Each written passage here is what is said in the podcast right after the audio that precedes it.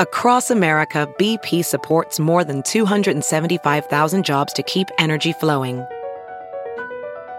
Jobs like updating turbines at one of our Indiana wind farms and producing more oil and gas with fewer operational emissions in the Gulf of Mexico.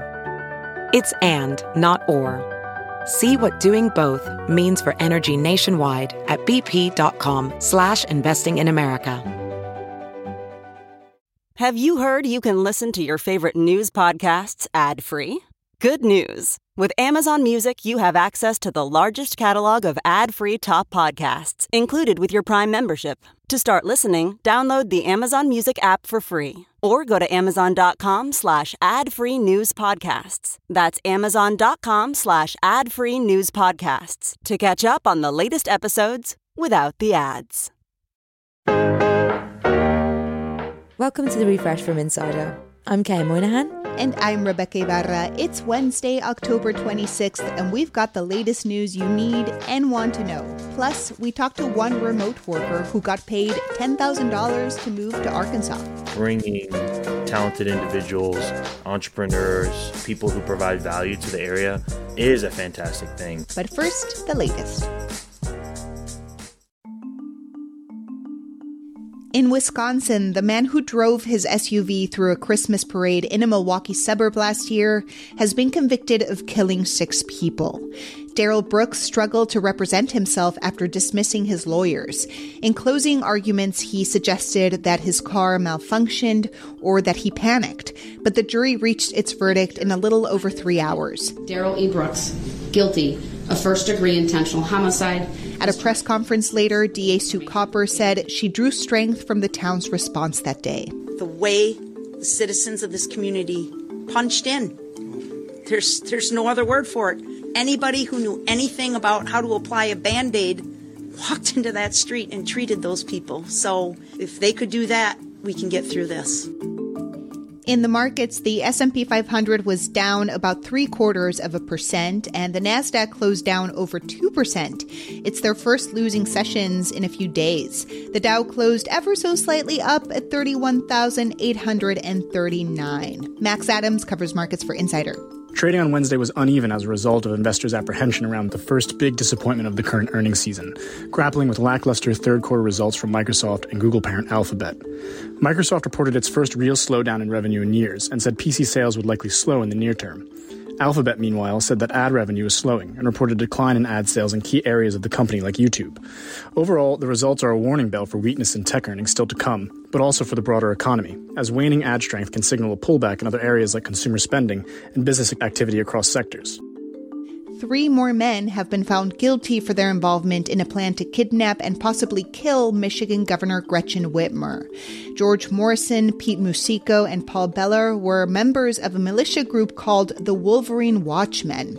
A jury in Jackson, Michigan found the men provided material support for Adam Fox, who was convicted in August of being the ringleader of the kidnapping plot.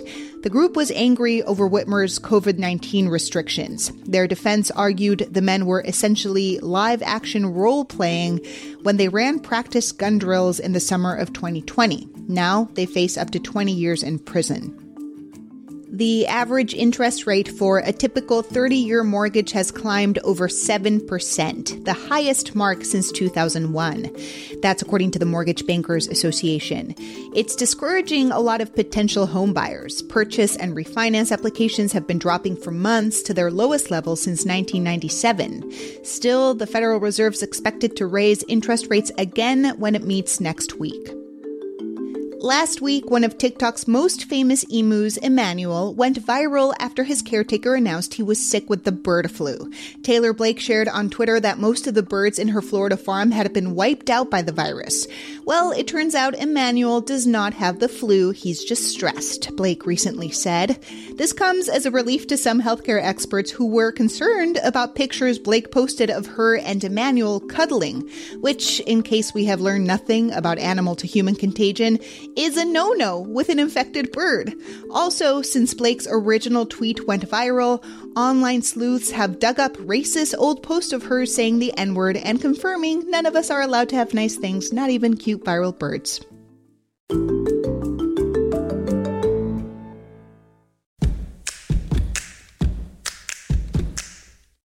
Make sure to check back in at the end of your day so you can be up to date with the latest news. And hey, if you like what you hear, give us a rating and review. And as always, thanks for listening.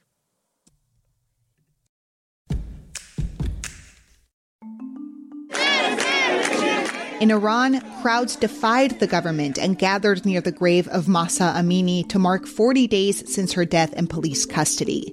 Authorities had warned Amini's family to not hold any ceremony to mark the day, which is the end of the traditional mourning period in Iran. But thousands made their journey to Amini's hometown anyway, and police clashed with mourners and protesters, according to the Iranian Students News Agency. Today, the U.S. Treasury also announced new sanctions against Iranian officials for the deadly crackdown against peaceful demonstrations. A Russian airport is selling passengers tickets. They check in, go through security, and that's pretty much it. Anapa Airport is on the Russian border, right by Crimea, and with flights grounded since the start of the Ukraine war, it's offering a package called I Want to Fly. You get to board a plane and get an in flight meal. You just never actually take off or go anywhere. It costs just $24, and the hope is to bring in some much needed cash for Russia's struggling aviation industry. Climate change is threatening emperor penguins. You know them, the stars of the March of the Penguins. For 20 days and 20 nights, the emperor penguin will march to a place so extreme it supports no other life. The U.S. Fish and Wildlife Service has formally declared them a quote, threatened species. Melting ice in Antarctica is the primary risk. It's disturbing the penguin's ability to mate, find food, and ward off predators. But even with this official distinction, it's not clear what actions the government will take to protect these penguins from possible extinction by the end of the century. I don't know about you, but what I dread most about flying is ending up in a middle seat, sandwiched between a crying baby and a chronic snorer, with no easy way of getting to the restroom or enjoying the views. In a bid to incentivise flyers to rethink their attitude towards the middle seat, Virgin Australia has just launched something called the Middle Seat Lottery, a raffle worth $145,000. It's only open to the airline's frequent flyers. Passengers 18 years and older who sit in the middle seat can enter the lottery on Virgin's app. Prizes include free flights, a helicopter pub crawl, and even a bungee jump. Turns out playing dead isn't just a dog trick anymore. A man in Kentucky has gone viral on TikTok for making hundreds of videos of himself, well, playing dead in random locations. He's face down in the woods, on the side of the road, even in an arcade. You may be like, uh, why? Well, Josh Naley's dream is to play a dead body in a movie or TV show, so he's been making these strange videos every day until that becomes a reality. And guess what? Producers for CSI Vegas finally took notice and offered him a part in an upcoming episode. Dreams really do come true, folks.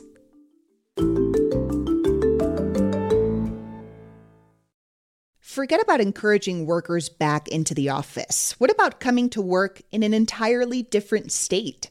Smaller cities like Topeka, Kansas, and Tulsa, Oklahoma, as well as states like Vermont and Maine, are trying to bring in new people by paying them to relocate. The offers range from a few thousand dollars to over a hundred K. But are these programs worth it? And who benefits? Insider's Robert Davis has written about these programs, and Dimitri Love is a tech entrepreneur who recently participated in one. Dimitri, the state of Arkansas paid you $10,000 to move from Texas to the Ozarks in Northwest Arkansas. Can you tell us about getting accepted to this program and why you applied in the first place? So, the first thing I'll say is there were over 10,000 people that applied to the program, and I was one of the first 100 that were accepted. The reason why I applied is I grew up in Northwest Arkansas, so I wanted to come back home. I thought it was a really cool opportunity to bring tech with my technology company bundle to kind of an underserved area of the Midwest. I thought it was a great place to hire, build, and network myself in a place that I knew so well. So um, that was kind of the motivation of me coming back. And what was the process like? Was it complicated? Did you have to write an essay to the state of Arkansas about how much you loved it? Like, what was it like? no, um, I think it was just a simple Typeform application. Um, so first they ask you a little bit uh, about yourself, where you live, what you do, and then there's like I think they do research on you, like in the background. They creep on your LinkedIn, your socials, all that good stuff. And then they'll do a simple interview. It was like a 30 minute interview. I actually found out I was accepted on my interview. So you make $250,000 a year. In the scheme of things, 10,000 doesn't seem like that much money. So was the money a big enough draw for you? No, no. I think it was the the program, the opportunity to come back, and the network I was going to be joining. So I joined the Northwest Arkansas Council, and they were bringing all sorts of really talented entrepreneurs, designers, artists, creatives, blockchain enthusiasts, you name it, back to Arkansas. So just being a part of that was really cool. And then I also got a free mountain bike in in addition to that ten thousand dollars. So I was kind of more focused on that. So Robert, these kinds of paid relocation programs aren't really new. So why are we talking about them right now? Well, you're right. Um, the first one, I believe, started in 2018 up in Vermont. And we're talking about them now because obviously remote work exploded during the pandemic. It's become so much more popular for workers in all industries. And so uh, cities and states more generally are trying to capitalize on that moment you're looking at this topic more widely. And, you know, these programs often target workers like Dimitri or white collar workers, really. But what about, say, sanitation workers or teachers? Well, I've met one teacher that relocated. You know, he went from Canada actually to Vermont. But you're right. I mean, there's a lot of, we'll say, people who don't really work in technology or people who don't really have the opportunity to work remotely full time. Um, firefighters, policemen, teachers, civil servants, they're not really meant to be in these programs. And what do these workers like Dimitri bring to the regions where they relocate, both financially and culturally?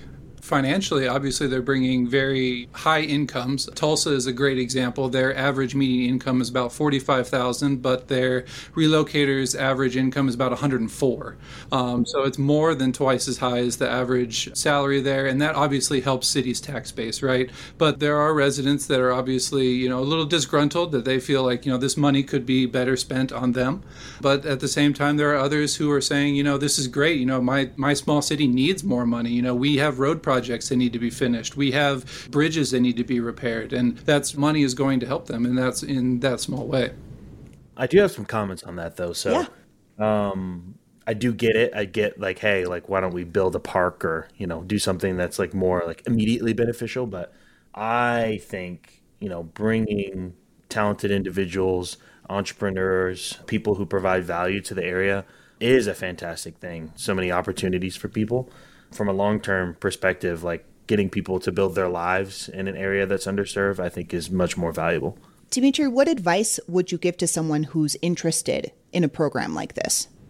That's a good question. So, the first piece of advice, make sure you're moving like for a purpose. Move to to network or move to provide some value either to yourself or to a community. The second piece of advice is I would make sure to choose a place that you love. If you're going to relocate and, and move to an entirely new area, go check it out. Yes, money's cool, but you want to be happy where you are. Robert, Dimitri, thanks so much for chatting with me. Robert Davis writes about real estate for Insider, and Dimitri Love is founder of the app Bundle, and he recently moved to Arkansas from Texas. Make sure to follow the refresh from Insider on Apple Podcasts, Spotify, or wherever you listen to podcasts. You can also just tell your smart speaker to play the Refresh from Insider podcast. And please leave us a rating and review. It helps other people discover the show. I'm Rebeca Ibarra. And I'm Qayyah Moynihan. Talk to you soon.